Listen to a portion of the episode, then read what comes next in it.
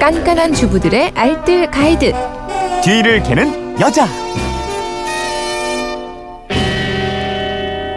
네, 휴대폰 뒷자리 0750 쓰는 분이 문의하셨어요. 소독용 과산화수소와 소독용 에탄올의 차이를 알려주세요. 편의점에 가니 두 개가 나란히 있는데 상자에 설명된 내용을 읽어봐도 차이를 이해할 수가 없네요. 생활에서 소독약 잘 활용해 쓸 수 있는 방법 알려주세요. 이러셨는데 네. 곽지연 리포터가 알려드릴 겁니다. 어서 네, 오세요. 안녕하세요. 7살 아들 효기를 키우는 광모 씨는 얼마 전 아들이 넘어져 다치는 바람에 놀란 가슴을 쓸어내렸습니다. 뛰어오던 아들이 제 발에 걸려 넘어지면서 무릎에서 피가 철철 흘렀거든요. 네. 이럴 때 어떤 소독약을 써야 될까요? 대한약사회 약 바로 쓰기 운동본부의 서기순 단장에게 올바른 소독약 사용법에 대해서 취재를 한번 해봤습니다. 광모 씨가 곽지연 씨군요. 그러니까 그건 비밀이고요.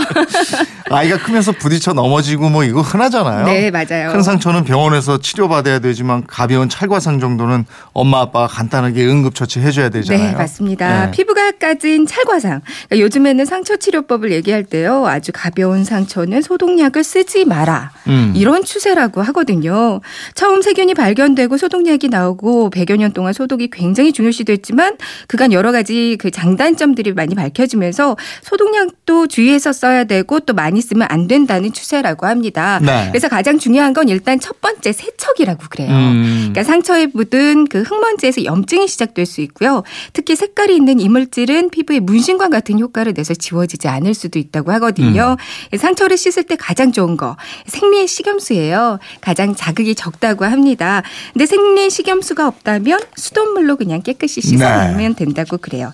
그리고 이제 다음이 압박을 통한 지혈 그리고 그 다음이 소독이에요. 네. 상처 소독에 일반적으로 빨간 약 많이 쓰지 않나요? 네, 어, 아마 상처 소독하면 떠오르는 게 과산화수소수, 소독용 에탄올, 그리고 말씀해 주신 빨간 약, 그러니까 포비돈 요오드 용 액이거든요. 네. 앞서 문의 주신 대로 모두 소독하는 데 사용되지만 차이점이 좀 큽니다. 먼저 소독용 에탄올을 살펴보면요, 에탄올 알코올이잖아요. 휘발성이 상당히 강하고 강한 살균력 때문에 주사 맞기 전에 솜으로 피부를 닦아내거나 침술에 침을 닦거나 뭐 귀를 뚫는데 귓볼을 소독하거나 등등.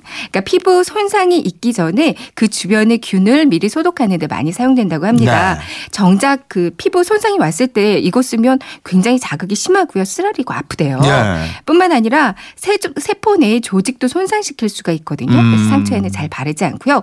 확실한 용법은 손상되기 전에 피부의 소독 아니면 기구 소독에 적당하겠습니다. 네. 과산화수소수는 어때요? 예전에 소독할 때 보면 이게 뽀글뽀글 하얀 거품 올라오고 좀 쓰리고 이랬던 기억이 그렇죠. 있는데. 네. 과산화수소의 화학식 H2O2입니다. 그러니까 수소 분자 두 개, 산소 분자 두 개로 이루어져 있는데요. 네. 살아있는 세포 내에 효소랑 반응을 하면 활성 산소가 나오면서 그게 이렇게 보글보글 산소 기체로 보이는 거예요. 네. 균은 잘 죽긴 하지만 자극감 역시 심하고요. 음. 세포 손상에 대한 염려 때문에 다친 자리에 직접 사용하지 않는 게 좋다고 합니다. 아. 바늘에 콕 찔린 정도의 상처는 괜찮은데요. 예. 다만 그 다친 면적이 넓거나 화상을 입어서 껍질이 벗겨졌다 이런 데 쓰면 자극이 너무 심하고요. 세포 손상도 그만큼 클 수가 있대요. 네. 그러니까 과산화수소를 사용하는 곳은 많이 다친 자리가 뭐 하루 이틀 정도 지나서 고름이 좀 두껍게 자리 잡았다. 네. 그러니까 상한 피부 조직 껍질이 막 엉켜 붙어 있다. 이럴 음. 때 제거하는 게 좋다고 아. 하고요. 그러니까 상처에 세척용으로 한두 번 정도만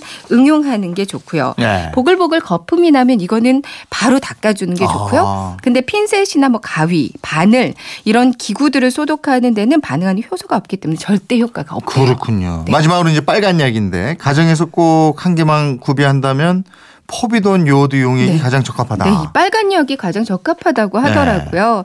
주성분은 요오드인데요. 신속한 살균 작용을 가지고 있습니다. 뭐 박테리아 세균, 곰팡이과, 무좀균, 진균, 바이러스를 해도 잘 듣는데요. 네. 감당할 수 있는 광역 범위가 좀 넓은 편이고요.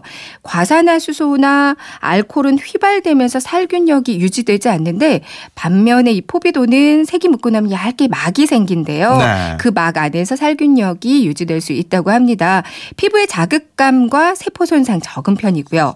근데 다만 주의해야 할 점이 너무 넓은 면적이나 너무 어린 아기 피부에는 안 쓰는 게 좋다고요. 예. 집에서 사용하실 때도 일주일 남짓 정도만 사용할 것을 추천한다고 합니다. 네. 저 이렇게 그렇군요. 얘기하니까 마치 약사 같지요. 아니 이 정도는 근데 엄마 아빠가 알고 있어야 될 것 같아요. 맞아요. 네.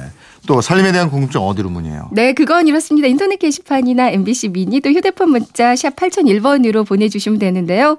문자 보내실 때는 짧은 건 50원, 긴 건 100원의 이용료가 있습니다. 네, 지금까지 뒤를 캐는 여자 곽지연 리포터였습니다. 고맙습니다. 네, 고맙습니다.